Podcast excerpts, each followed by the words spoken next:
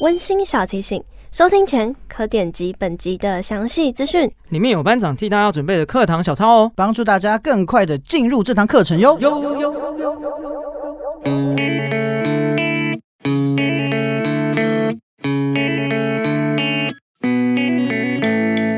Hello，我是 Jay。Hello，我是燕燕。我是 Hank。欢迎来到味酒未来小酒堂。伊拉西马塞，我是杰哥，我是 Hank，欢迎来到味酒未来小酒堂。哎，今天少一个声音呢？对啊，今天少了一个人，班长今天没有来。没错，燕燕今天。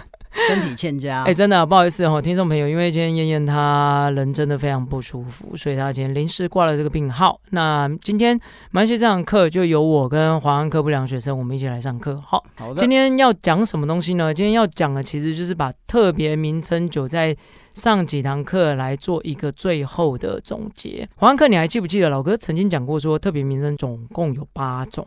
对。但是我们只讲了六种，对不对？哪六种啊？六种就是呢，纯米大吟酿嘛，对，纯米大吟酿，再来就是纯米吟酿，是，然后纯米酒这一系是纯米系吗？这是纯米系的，对对。然后另外一个是本酿造系的呢，是大吟酿、嘿，吟酿，对，然后跟本酿造，对。那怎么算来算去都是六哎？对啊，还少两个是哪里？还差两个，还差两个在哪里？OK，那其实就有趣了哈。其实就是我们今天要再解释上次之前一直没有提到比较特殊的。两种酒，一个呢在本酿造系里面呢，它叫做特别本酿造哦。那另外一个是在纯米酒系里面叫特别纯米酒，这么特别哦，我就觉得就很特别了。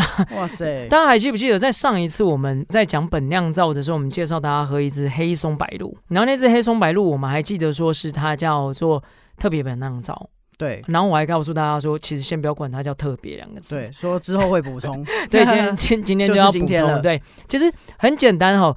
听众朋友们，你就把特别本酿造，把它想成本酿造就好了。它就是本酿造，只不过说它在酿造过程中，它又符合了其中两个规范，其中之一啦。哦、一个要么就是说哈，我们把精米程度做的稍微比平常好一点。黄安克，你还记得就是要做多少吗？正常的本酿造，正常是到七十，磨到七十嘛？磨到七十。那日本政府告诉你说，你磨到六十，如果你磨到六十来做。本酿造，那我就给你一个特殊名称，叫做特别本酿造。那不就是已经到了银酿等级了吗？啊，是啊，没错啊，就是原本我可以把米磨到百分之六十，就可以拿去做低温发酵的银酿酒了嘛，对不对？哦。可是我没有要做低温发酵啊，哦、我就是我还是想要做正常的本酿造。所以差别是在酿酒的工艺上面。对，那可是你可以想象说。理论上，哈，你把它磨到那么呃更精细一点的话，你做出来的本酿造品质会更好啦。讲老实话，所以他就给你特别两个字，也是对的。更少的杂质，更少的杂质。对。那可是呢，如果说你不把米磨到百分之六十，你相反的，你是全部百分之百，全部你在米上面哈、哦、都用同一种米，因为日本之前有提过哦，其实清酒它是用米做的嘛。哦，所以这是第二第二种条件。对，第二种条件就是说，清酒本身它就是用米做的。那米我们并没有特别要求你说一定要用什么米做嘛，因为你只要在日本国内用日本产的米做，理论上都可以的。所以你可以一百种米，然后把它全部混在一起。呃，都可以，都可以。但是其实日本酒啊，日本酒的米有比较适合做酒的，跟比较不适合做酒的。哦，因为。一般我们用来吃饭的这种米叫做食用米，那食用米其实比较不好做酒，为什么呢？因为食用米它本身米本身的一些淀粉跟脂肪，还有一些我们说蛋白质等等的这些东西，它的分布比较均匀，但是对我们消费者一般要蒸来当饭吃的时候，并不会有太大的要求，但做酒的时候就不一样，因为。做酒的时候，其实我们不太需要酒里米本身的这个蛋白质跟脂肪，我们比较需要它的纯淀粉哦，所以只需要它其中的一个部分而已。对，这也为什么我们在做酒的时候，我们需要去做精米不合，我们需要把米磨到比较纯粹一点，就是因为日本酒里面长期以来哦，他们发现有一些米，有一类的米，它不管是哪一种米啦，就这一块的米，这一类型的米。它会比较特别一点，就是说它的脂呃它的脂肪跟蛋白质都会分布比较在外圈，然后它的纯淀粉都会比较集中在米的中心。这种米啊，刚刚好，很适合拿来打磨。为什么？因为你刚好把外面都磨掉了之后，它里面越趋近于米心的地方，会越纯粹，这样子味道就喝起来更纯粹。没错，那他就把这种米，这种比较纯粹的米种，他把它叫做酒造好事米。那那你听起来好像是很咬文嚼字啊，其实说白话就是适合酿酒的米啦。我们就说酒米啦，很简单，你可以把米分成酒米跟食用米。那一般食用米能不能拿来做酒？可以的，不会非常不好喝，也不会就不会不好喝啦。我觉得都好喝，就只是相相比之下会有一点对，相比会有一点差别。然后在对做酒人来讲，掌握当然比较好掌握的是做酒的米啦，磨起来比较容易，比较容易磨。对，那好，那为什么要扯到这边呢？因为呢，日本酒它有一个规定在这边了，就是说如果你百分之百。你所使用的米种都是都是酒造好事米，也就是都是酒米，百分之百哦，你没有掺食用米哦，而且你有标明出来这个米种的名字，比如像我们之前有提过，日本很有名的一种拿来酿酒的米，它的名字叫做山田锦 Yamada Nishiki 这种米。那如果说好举例，你今天选择的是使用 Yamada Nishiki 这种山田锦的米，那你又百分之百都用它。OK fine，你就算没有磨到百分之六十，我都会给你这个名称，叫做特别。你如果做本酿造，我就叫做你，你就叫做特别本酿造。可如果你是做纯米酒，我就叫你特别纯米酒。哦，所以日本其实蛮重视百分之百是纯纯米的。我我我觉得这个道理很好理解，为什么？哎，黄安克，你去想哦。我们回到了，就是说清酒为什么要磨米这件事情。我磨米的目的不就是想要让我的米的品质稍微变好一点，没错，对不对？好，那如果说我们今天没有特别规定说你使用的是食用米，或者说你使用的是酿酒米，那我当然在打磨上面、研磨上面，我会要求你稍微做高一点、精致一点，所以他才会要求说，嘿。你做本酿造一定要要求你磨到百分之七十嘛？那如果说你做纯米酒，哎，我们上次讲过，纯米酒它不会要求你一定要打磨到多少？没错，对。那可是回来了，如果说你自己愿意把它打磨到百分之六十，可以做银酿等级的这种程度了，而你又不拿去做银酿，而你继续持续做本酿造或者做纯米酒的时候，那我就觉得你很特别啊，所以我就给你对，你就高标了，所以我就给你一个特别名称啊，就是叫做特别纯米酒、哦、或者特别本酿造。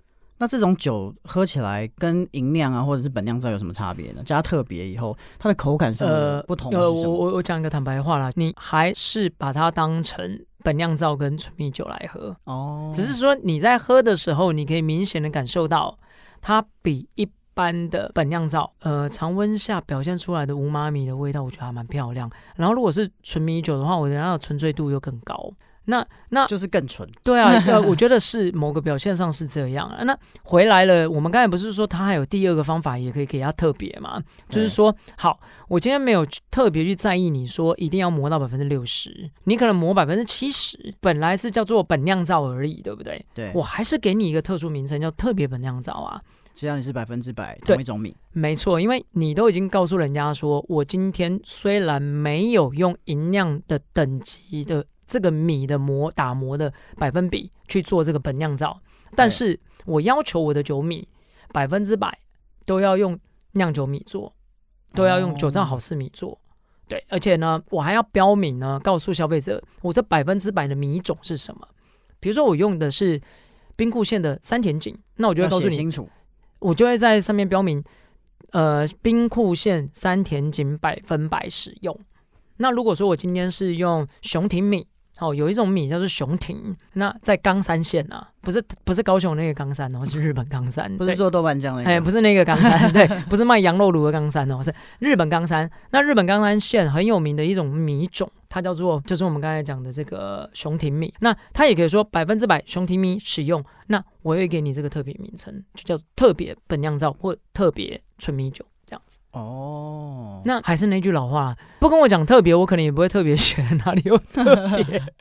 但真的，如果说两只一起平饮的时候，的确是会有一些差异性啊。那价钱上特别就会稍微贵个一百一百左右。对，那所以这边会呃，推荐大家在这个大卖场可以买到这支酒啊，就是我们上一上一堂课有提到这个台湾的黑松白露代理的哈，黑松代理的黑松白露，然后他所做的一支粉红色瓶子的酒，那价钱上真的不贵，我记得那次我买才三百八十块吧，差不多四百块以内啦，四百块以内你就可以买到特别本酿造了，对，可以买到特别。黑松白露特别本酿造，对，山田锦，对，而而且那次是用山田锦做的哦。听众朋友到这边，可能因为我们都还没有介绍过米种啊，就是还没有讲过米，所以你们对山田锦听起来一定很陌生。但是今天，呃，先提到这个名字叫做山田锦哈，Yamada Nishiki 这个这个米啊，它在日本号称啊，近大概从一九六零年代它出产哈，一直到现在，大概也称霸了快要六十年了吧。亚麻达尼西奇这个米哦，Number One，Number One 哦，它在日本有叫做“九米之王”这个名字哦。为什么？The King of the Sake Rice。哇，因为没有，因为因为因为呃，怎么讲？像我就是比较俗气的人呐、啊，我就是一个山田锦爱好者，我非常喜欢山田锦。我周遭有很多朋友喜欢，刚刚有提到冈山雄町嘛，哈，雄町这个米。呃，理论上来讲比较粗犷一点，因为它是比较古早的米，它是一个古早的这个嗯流派的这个基因比较传统一点，它是传统米，它是呃这样讲好了，米会在日本近代啊，其实米种很多哦。我们刚才只是提到两个，哦，米在日本现在以协会来讲，以制酒协会来讲，酿酒协会来讲，大概米有超过六十种以上哦，超过六十种以上。好，那。每一种米它都有它特殊的地方，那很多的米都是近亲交配或隔代基因改良，或者是实验室提炼出来，呃，改良出来的。对，日本的农业非常的强。对，所以像是呃，我们说九米之王山田锦，它就是改良出来的。专门就是为了他做酒用的。他的妈妈，他的妈妈，呃，他的妈妈应该叫山田惠吧？嗯，不好意思，我可能一时记得不是很清楚。他妈妈应该是山田惠，他爸爸应该是短梗稻船之类的。然后这两种米结合在一起，然后生出他这样子，然后生出一个超强的婴儿宝宝这样。哇，感觉米种又可以讲一集了。可以啊，我们未来会讲米。好，那像呃冈山的这个熊町米啊，熊町米它就是比较传统，它是比较早年，大概历史也有超过四百年到六百年左右的米种，所以它不是新的米种，它是比较传统的，所以它是自然自然产生的一。呃，我能不能讲自然产生？我觉得也有可能，他们也是交错啦。因为其实米从现在我们在推到两千年以前，其实米自己会一直改良嘛。对米，你在种的过程中，它可能隔个几百年，它就会种的太近的时候，它们互相都会影响，基因都会影响，所以其实你很难讲说这个这个米叫谷米。比如说，我现在告诉你说雄町米是谷米，但是它可能也跟八百年前的雄町是不一样了。那只是我我必须要讲说熊婷为什么要特别讲说它是谷米的原因，就是因为谷米的特色都比较有特色，就是说什么意思？特色比较有特色。比如说今天你长得没有。你如果长得很一般，我就会说，哎、欸，环口，我觉得你长得很一般哎、欸。但如果说你长得比较有个性，你就懂了嘛。就是我不会说你长得帅或丑，我说，哎、欸，你长得很有个性。那有个性的意思就是不同，呃，有好有坏啦。哦、对，那兄兄喜欢的人很喜欢，对对对，雄听雄町这种米就是个性非常强，就跟那个健美先生一样。对他可以，有些女生就是喜欢，有些没错，人就是不喜欢。雄雄町可以酿出那种非常雄壮威武的酒。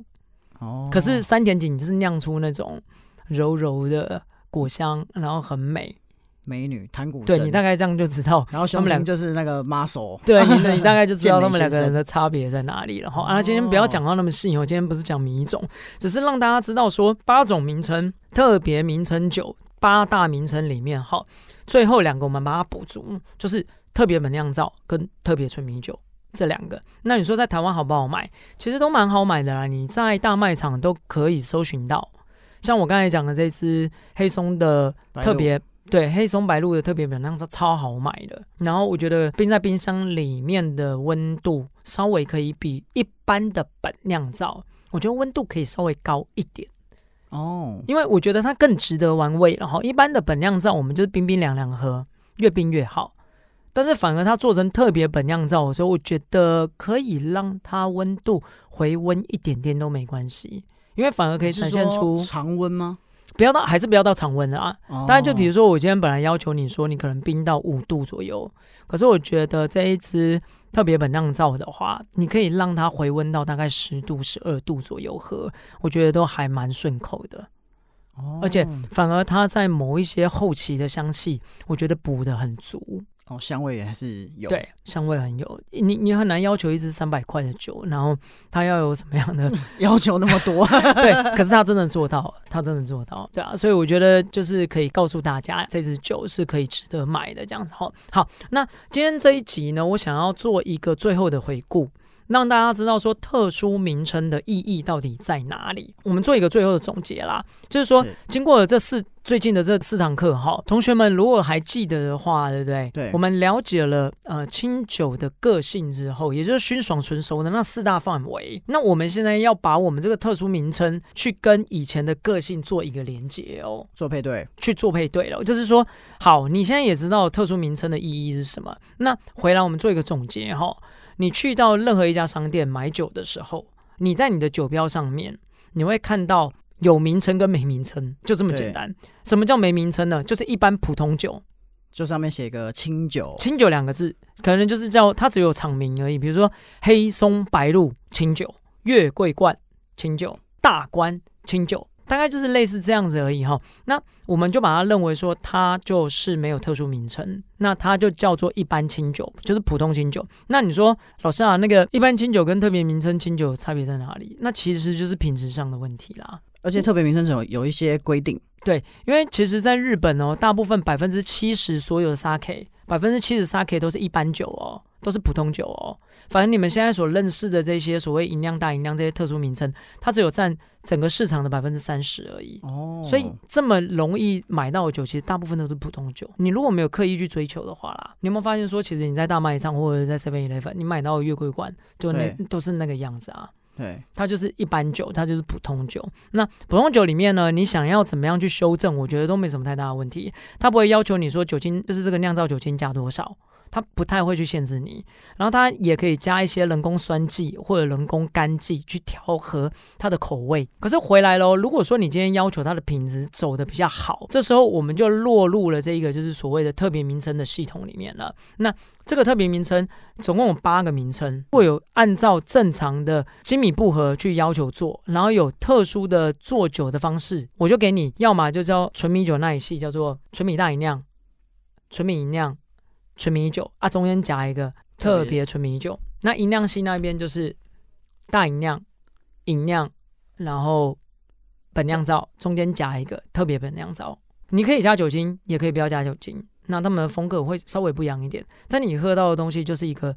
我觉得比较算是职人们酿酒职人们，他们穷其一生，他们真的会在酒上面表现专业，对，可以做出一些变化跟不同的地方。对，那它怎么样对应你要喝到的酒的个性呢？很简单哈，只要是吟酿酒，不管是纯米系或者是本酿造系，只要做到吟酿等级的，包含到纯米大吟酿、大吟酿、吟酿、纯米吟酿这四种，他们都算是熏酒。就是以个性上面，他们的个性都是熏酒，为什么呢？因为他们的特性很简单，他们既然是饮酿酒，他们就是低温酿造，他们就是会散发出果香，比较斯文一点，呃、比较斯文一点，慢慢对，没错，比较斯文，然后比较 elegant，然后你可以想象到很甜美系的那种味道的存在，水果风都是像哈密瓜啊、蜜桃啊、青苹果啊这一类的。回来了，如果说你喝的是纯米酒，它的个性。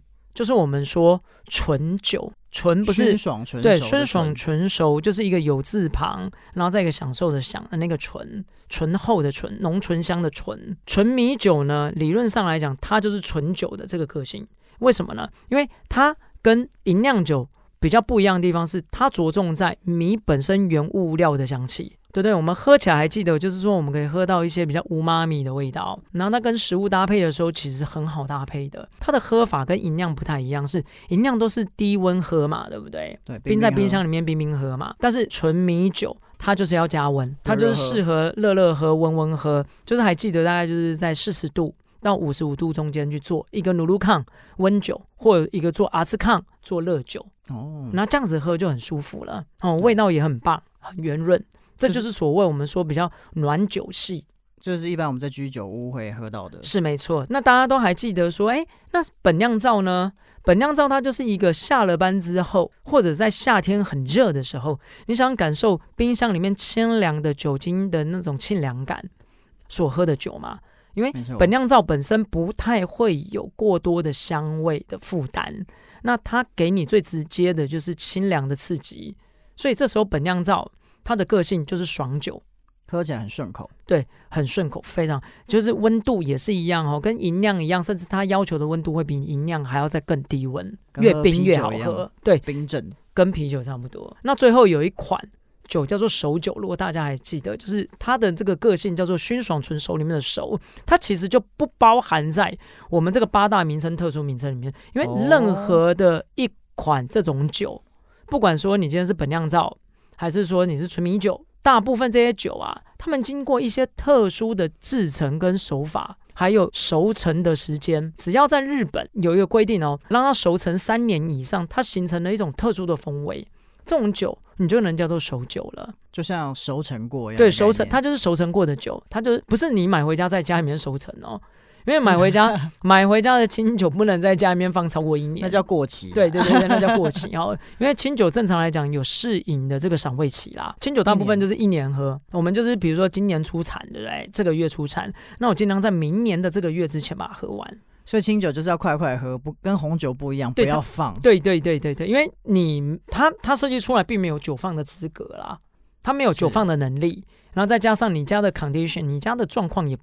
比较没有什么太大特殊的地方可以去存酿酒，就是它出厂的时候就是它最好的状态。是是是是是，那赶快喝。所以如果说你真的要喝熟酒，像我们做这种熟酒，在日本哈三年以上，他们个性上叫做熟酒，名称叫做古酒，它会给大家叫一个叫做古老的古，叫古酒哈。那古酒这种酒呢，你能够买回家的时候也是可以直接喝了，你在家里面放酒也没有意义了。就是一本是古酒，放在你家也不会因为多放个几年，它就越来越好喝。人家都已经帮你做好，做到就是它出产就是可以喝了，最好的状态了。对，那这种酒就是如果大家还记得，就是它比较像是绍兴酒的风味，它比较会有一些，我觉得无妈咪提升到一个更高的档次。然后呢，它的各种干果的熟成风味都很棒。那这种味道比较不是一般年轻市场会容易接受的啦。我讲老实话，对，它已经从哈密瓜的味道变成干果类的，可能对，而且或龙眼干对，甚至我们还说还有香干香菇的味道哦，然后酱油的味道，那太妃糖的味道，这它绝对不是一个新鲜的味道啦，它就是一些比较熟成的味道。